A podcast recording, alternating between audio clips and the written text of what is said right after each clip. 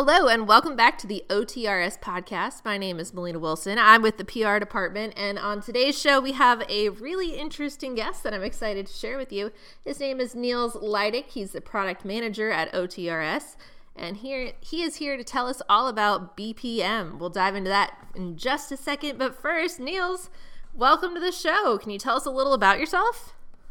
Hi, yes, of course. Uh, first, thanks for having me. And um, yeah, so I've been with OTRS for 12 years, and currently I'm the product manager for the OTRS solution. Prior to taking this uh, role, I worked as a consultant for many years, where I worked hand in hand with our customers around the world. I was helping them to get the most value from OTRS. During this time, I gained a lot of experience in the areas of, area of usability and service management, ITIL, and of course also BPM. That sounds wonderful. And of course, you're coming to us from Germany. Uh, is that right? Can you tell us a little bit about your hometown? Um, yeah, today I live in Germany in the city of Wuppertal, um, and that is known for its uh, upside down trains. If you've heard about this, yeah, from my home office, I balance the needs of my family with two children, um, with my own interests and hobbies, and um, strive to manage OTRS product development in a way that provides the best value for our customers. Absolutely. And so uh, today we're going to be diving a little bit into BPM, which for those of you at home who are listening and may not know, uh, BPM stands for Business Process Management. So, Nils, can you explain what exactly that is? Yes, of course. So, even if you always hear um, these two topics first, BPM is definitely more than just process diagrams or automation. Um, for me, process management is a discipline that enables. Um, so it enables cross-functional communication. I see a process diagram like an artist's painting or weather forecast. So if you show it to someone, everyone can and has something to say about it. So as soon as such conversations about processes take place, people can talk to each other who otherwise might not understand each other at all just um, think how many people come to an art exhibition, for example, to talk together about the same painting.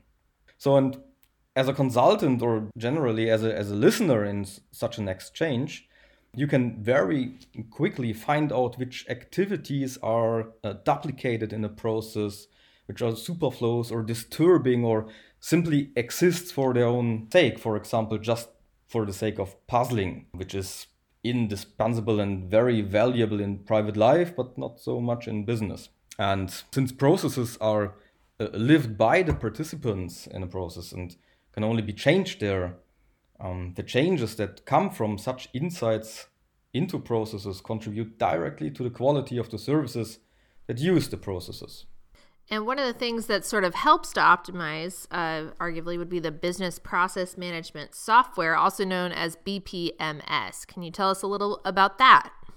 Uh, yes, yes. So, business process management software helps organizations to document tasks and activities that keep things running smoothly by using diagramming and process automation tools.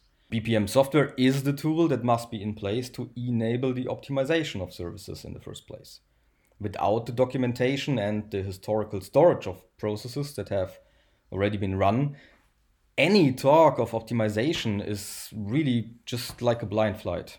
That makes that makes a lot of sense. And so recently, uh, for those at home who may not know, OTRS Group conducted a uh, survey. We call it our OTRS Group Spotlight on BPM. And we talked with 500 employees from different companies, and that's in Germany, US, Brazil, Mexico, Singapore. So it was really sort of a global survey.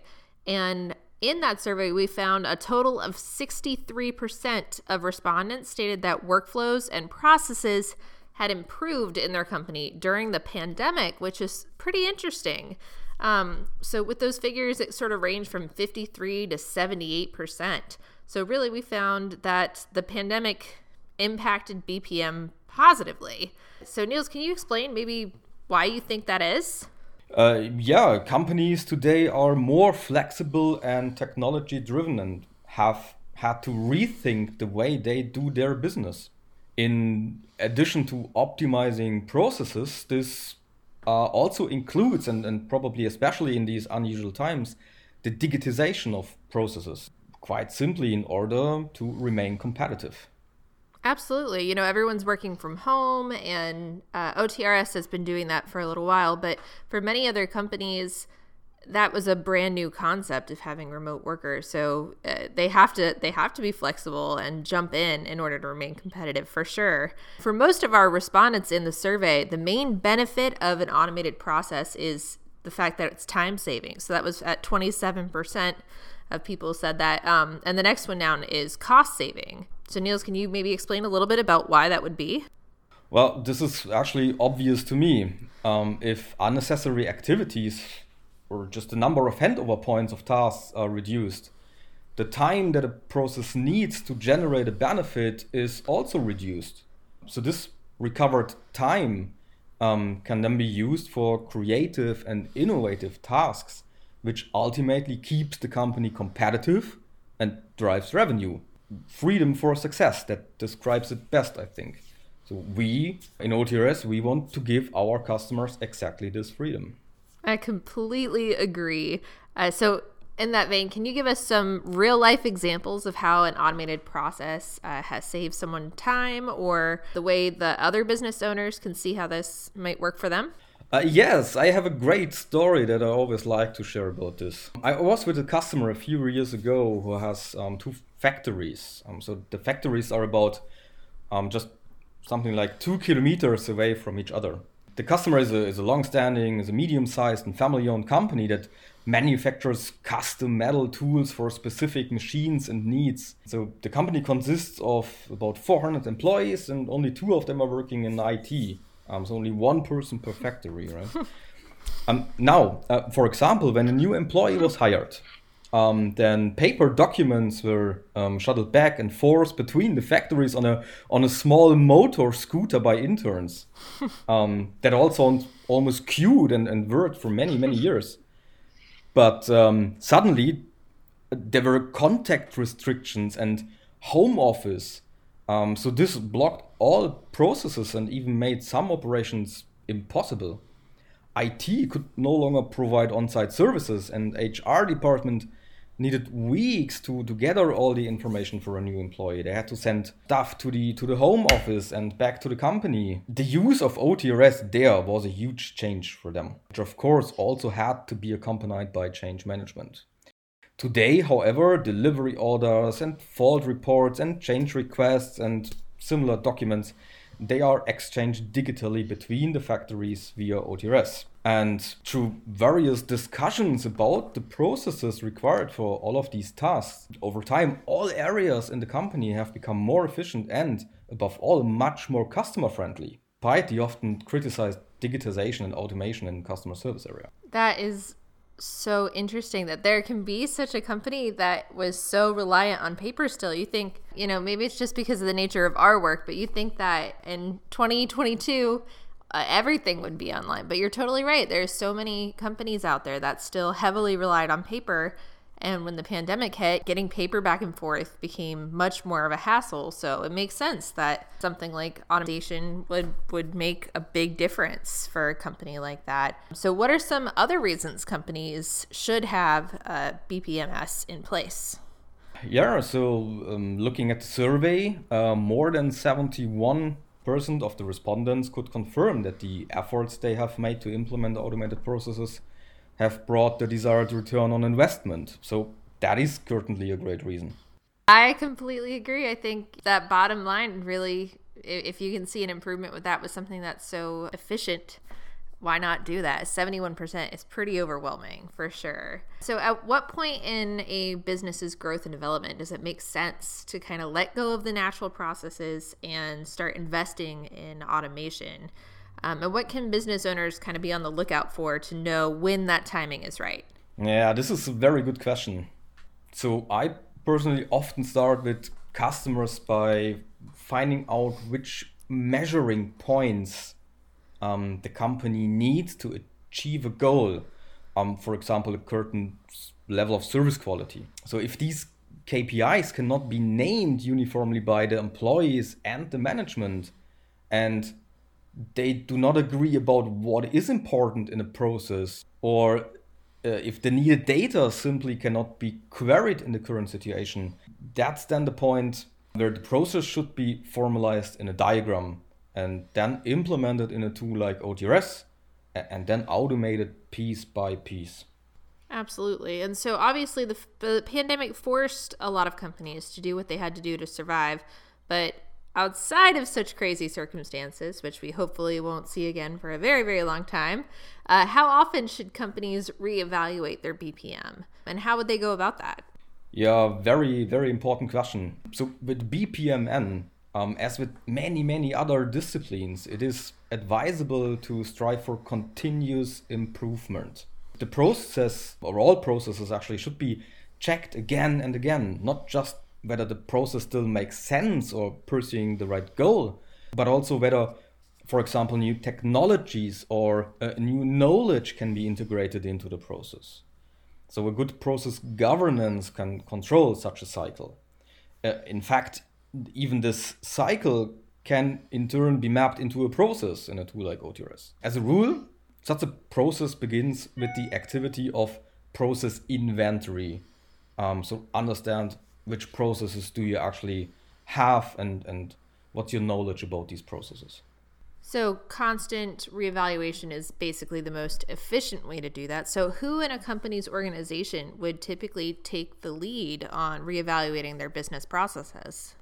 Yeah that depends very much on the on the type on the size and the culture of the company. You can't always make a, a valid statement. Um, so to find a good starting point i recommend first of all to determine who is responsible for which process.